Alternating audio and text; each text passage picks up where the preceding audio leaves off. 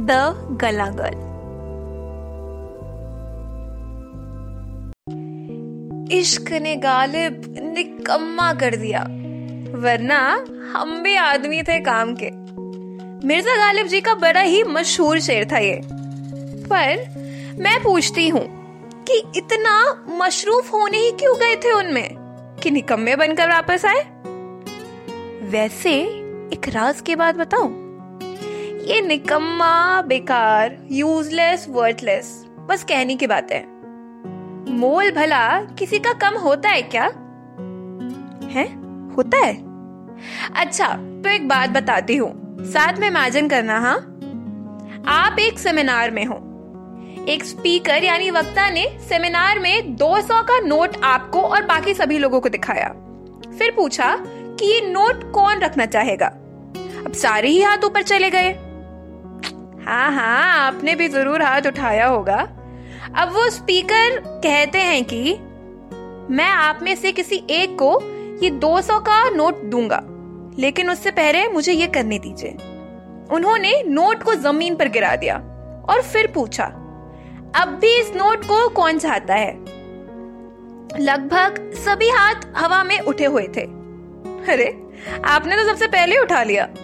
Speaker ने अब गिरे हुए नोट पर अपना जूता घसीटा और थोड़ी देर बाद उस गंदे नोट को उठाया और फिर से पूछा, कौन है जो अभी भी इस नोट को चाहता है?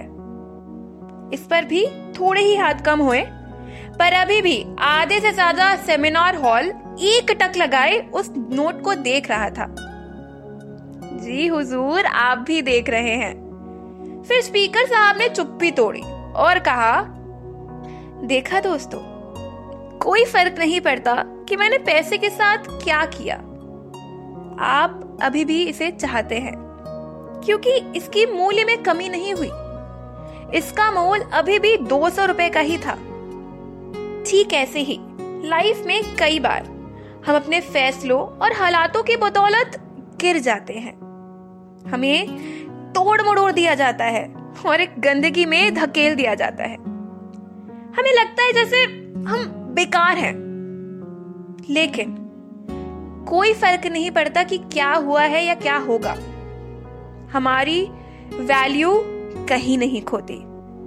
इसीलिए तो द गल्ला गर्ल भी कह रही है कि दिल टूटे आशिक हो या एक तरफा दीदार करने वाले। फेलियर्स के प्रधानमंत्री हो या घर के नोट सो गुड बच्चा। वैल्यूबल थे और रहोगे। बस ना अभी आपके सेमिनार में बत्ती गुल हो गई है। आ जाए तो देखिएगा। अपने चाहने वालों के खड़े हुए हाथ।